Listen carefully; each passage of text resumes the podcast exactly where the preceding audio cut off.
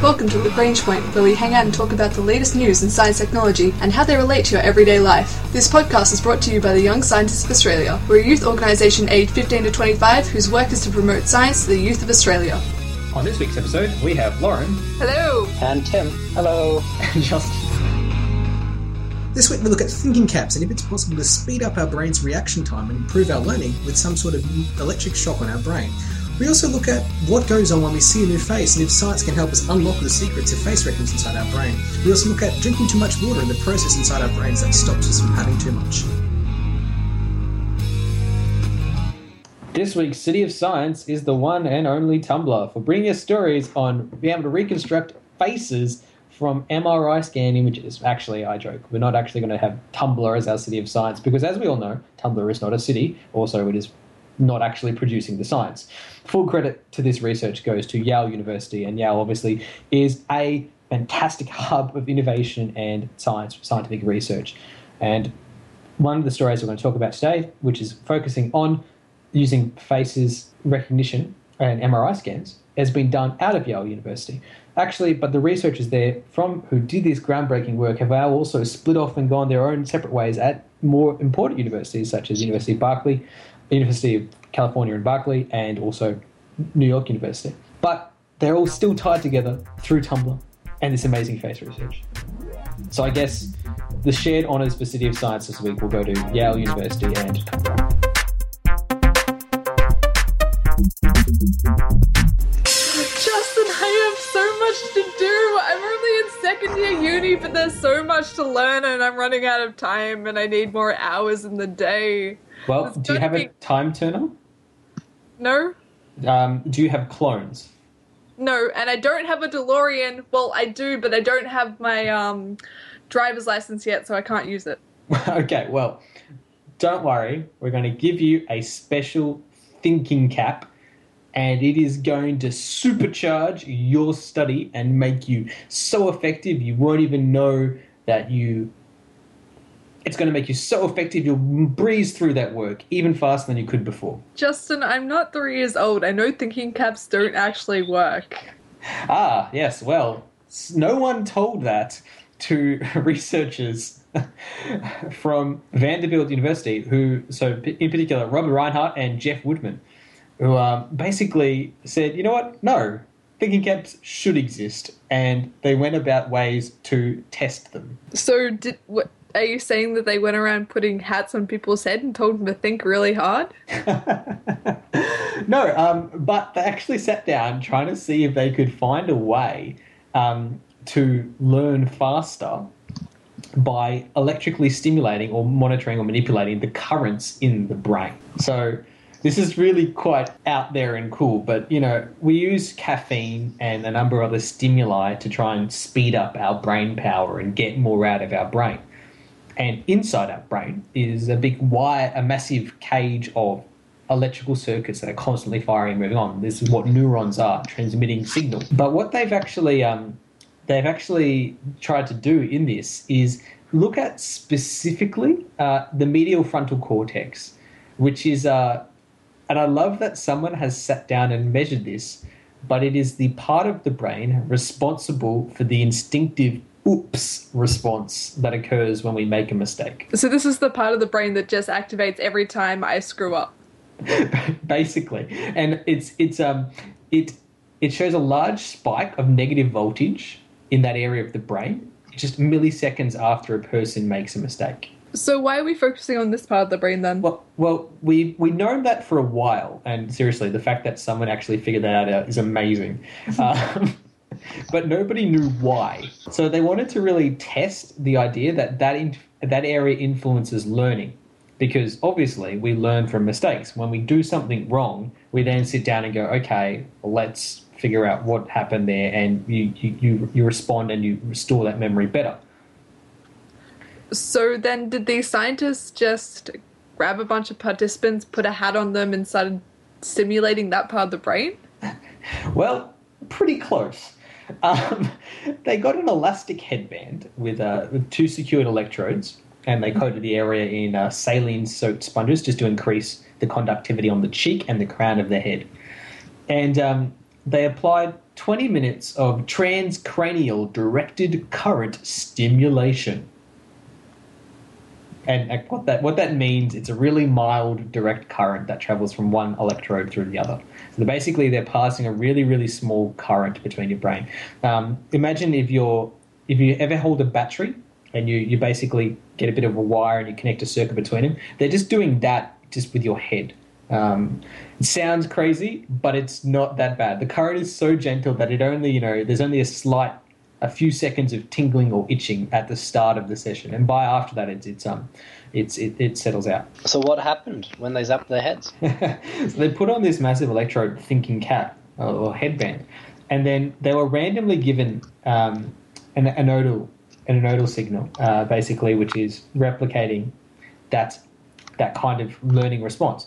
So after wearing the cap for 20 minutes and stimulating that area of the brain that, that has that oops response in it, um, they, they gave them a test, right? They were given a learning task that involved figuring out by trial and error which buttons on a game controller corresponded to different things on the monitor. So it's kind of like a reverse Simon Says, just really hard and they had to do it instinctively. They had like less than a second to response uh, to to respond, which meant that they really needed to uh, to basically learn instinctively uh, with trial and error, and not have too long to actually undo a big deeper thought process.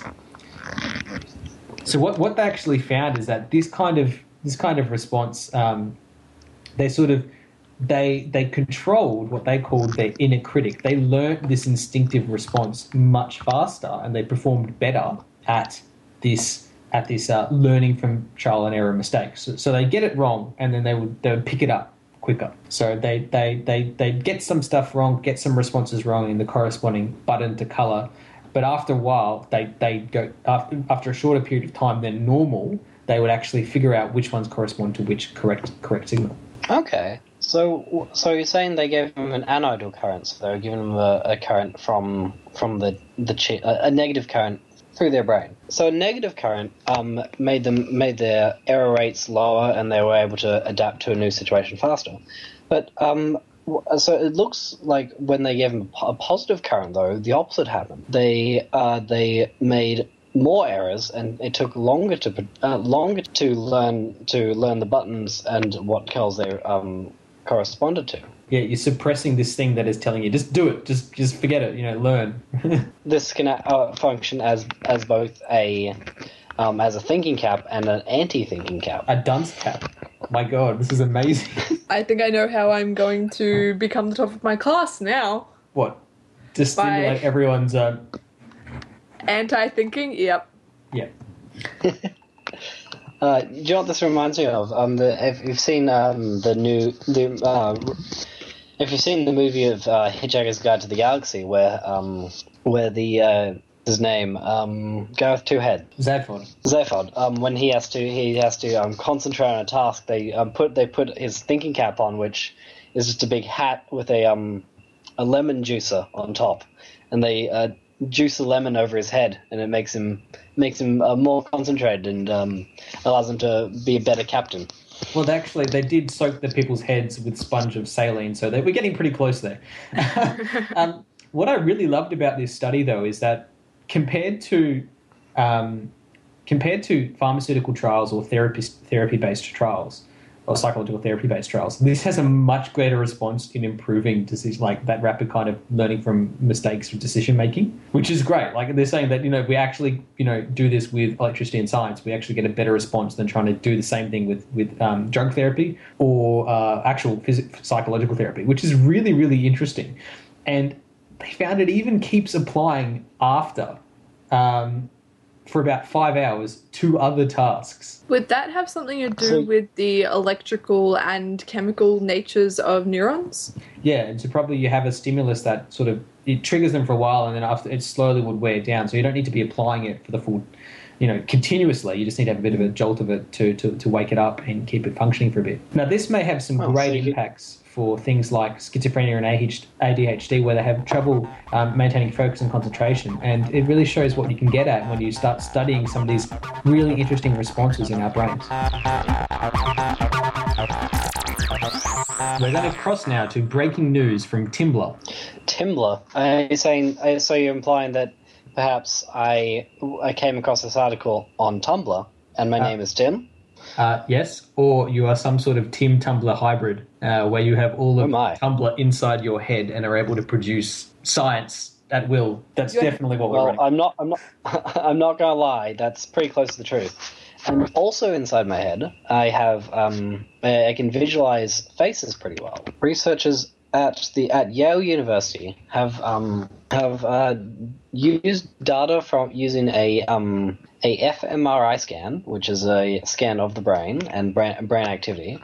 They've uh, u- used data from that to reconstruct uh, faces that people were picturing in their mind as they were as they were being scanned. So effectively, we have now officially developed mind reading.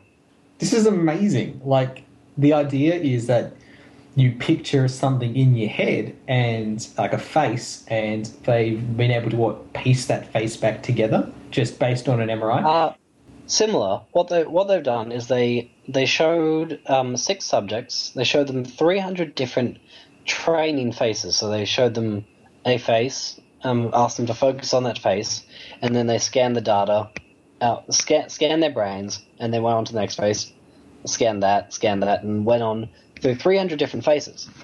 They were then um, showed the uh, showed um, the six subjects new sets of faces while they're being scanned.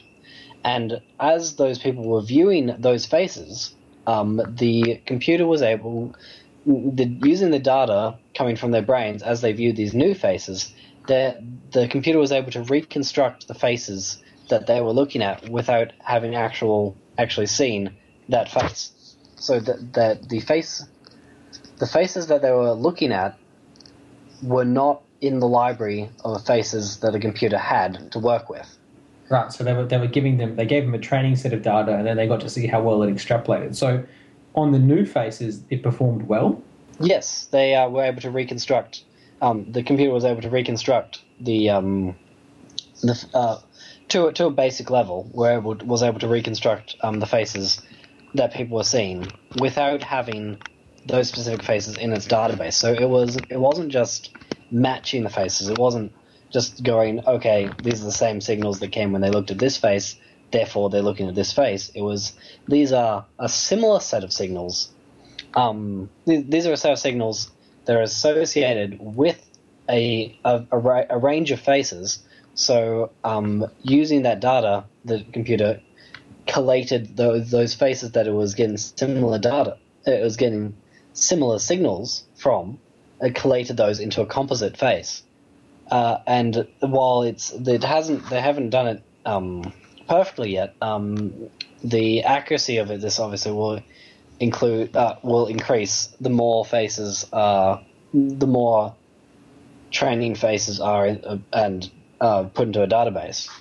This is really cool because um, I know that FM, fMRIs are really interesting, and in the past they've been able to do things like um, tell if individuals are thinking of beach or city scenes, um, thinking about animals, or thinking about buildings, but they couldn't actually tell you what animal or building it was, for example. So it's really cool we've gotten to the point where we can actually tell what type of specific face they're thinking of. Yeah, and um, and another thing they've been able to do, able to do um, which another ano- another article very similar to this they found on Tumblr, um, was that they were able to recon- reconstruct um, words and um, words and basic images from um, from the FMR- fMRI data. So they'd they would um, have subjects look at a variety of different words, and then using that data from those words, they would then have the subjects look at a new word, or, or even um, in some cases they, they did tests where they, the person was just was just had to visualize that word, and then the computer was able to reconstruct the image of what they were looking at or even just thinking about. So they, they were literally able to read the mind of the person and, and translate thought directly into an image. That that's amazing, but this, and all of this sounds really good about ways we can actually pick up what people are thinking about based on the the, the, re, the resonance images of the brain activity. But my, my concern with all this is that this is great, but you know you have to be inside an MRI machine to to actually get this data before you can make those make those analysis. So we're a long way away from mind reading because to mind read really you don't really want to have to say no. Look, I want to read your mind, but first, please come sit in this machine so I can you know scan you for a bit. So this shows really what some of the really powerful things we can do by studying the way the mind responds to certain stimulus, and also how we can we train and use the mind to process all different kinds of inputs and outputs and extrapolate from there.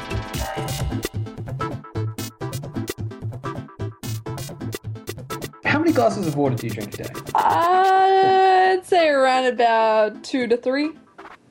Have you ever Not really- enough. Have you ever been really thirsty and like you just you, you just crave water like that that, that like really crazily thirsty level? Yes, actually, I was walking home from uni today and I felt like I was in the middle of the desert. That was only like 28 degrees today, so that and it was raining, so that's very surprising. Drinking rainwater is not exactly the same as drinking from a glass of water. that's true, and I would probably caution against drinking actual rainwater. Listen, why are you asking if I'm craving water, how much I would be drinking? Well, what what did you do then when you actually had water? Did you did you drink one glass? Did you drink two glass when two glasses when you eventually got home? Did you drink five glasses when you eventually got home? Uh, it's really funny. When I got home, I was really, really thirsty. So I was like, it's okay, I'll just have this massive glass of water. And I finished it, and I didn't exactly feel. Um, I still felt really thirsty. So I filled up another entire glass and started drinking that. And about halfway through, I started to feel really, really full and a little bit nauseous, actually.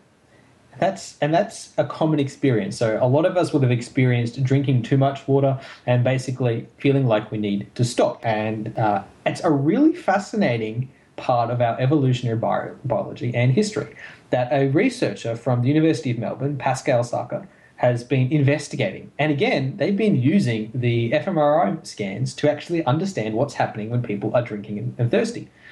So it all starts when you know in the Ordovician period about 400 million years ago where animals started living on land and we moved out of the water and started to become you know animals or mammals um, and we needed water again we still needed to have water. So we developed this idea of thirst which gives us the drive the biological drive or instinct to drink.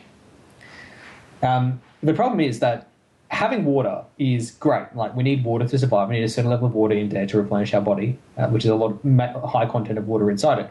Um, but we we also need uh, the nutrients inside water, which is important. But if you have too much water, um, you can actually get low sodium levels. It's called hyponatremia, or and also like excess fluid in the brain. So not only can you um, basically die of thirst, but you can also die or be seriously uh, you know impaired by excess water. So there's obviously a balance point between those two. So our brain was basically our brains have developed a way to regulate that, but we don't really understand what causes it. Like we've all felt these feelings, but we don't really understand what what made that happen. So then, Justin, what is it? What's helping me survive that balance between too much and too little water?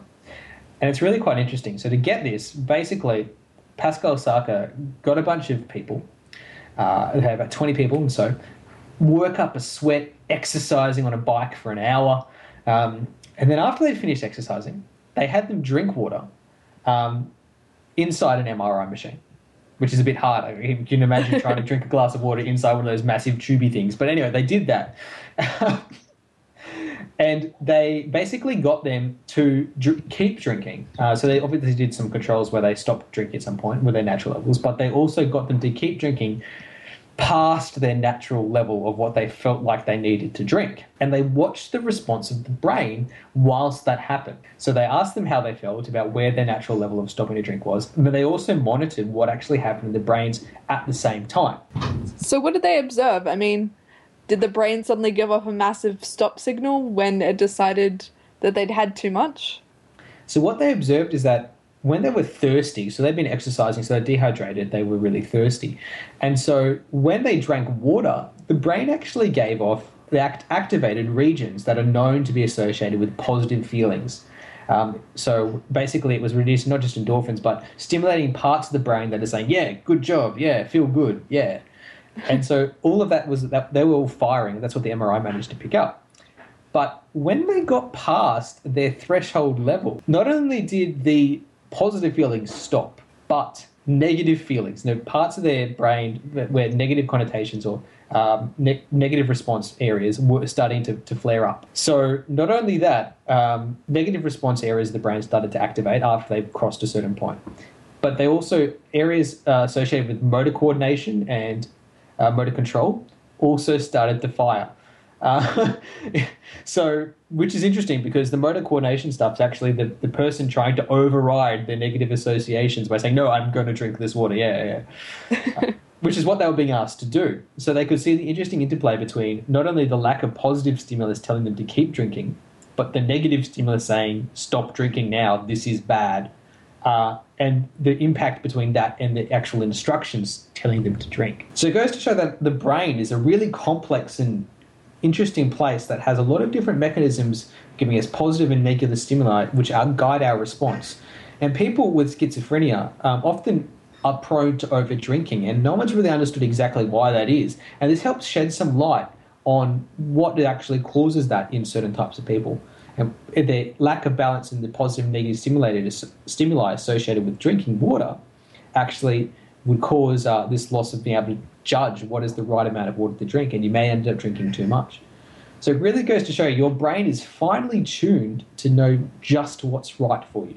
So if you're finding yourself forcing down 12 glasses of water after you've exercised because you feel like, no, I've, I've been working out for five hours, I've just got to drink like 12 glasses of water. That's, if you feel sick and you feel not good associations, that's your brain desperately telling you to stop. So sometimes our brain's giving us messages and you have to pay attention and listen to what they can say. This has been the Young Scientists of Australia's podcast, Lagrange Point. This week we talked about recognising faces and what work our brain does in order to help us do that. We also looked at what's going on when we have a response of having had too much water inside our brains, as well as a thinking cap, and exactly how we can speed up our brain's processing. Our ending theme was composed by Audionautics. Head to ysa.org.au for more information about the Young Scientists of Australia.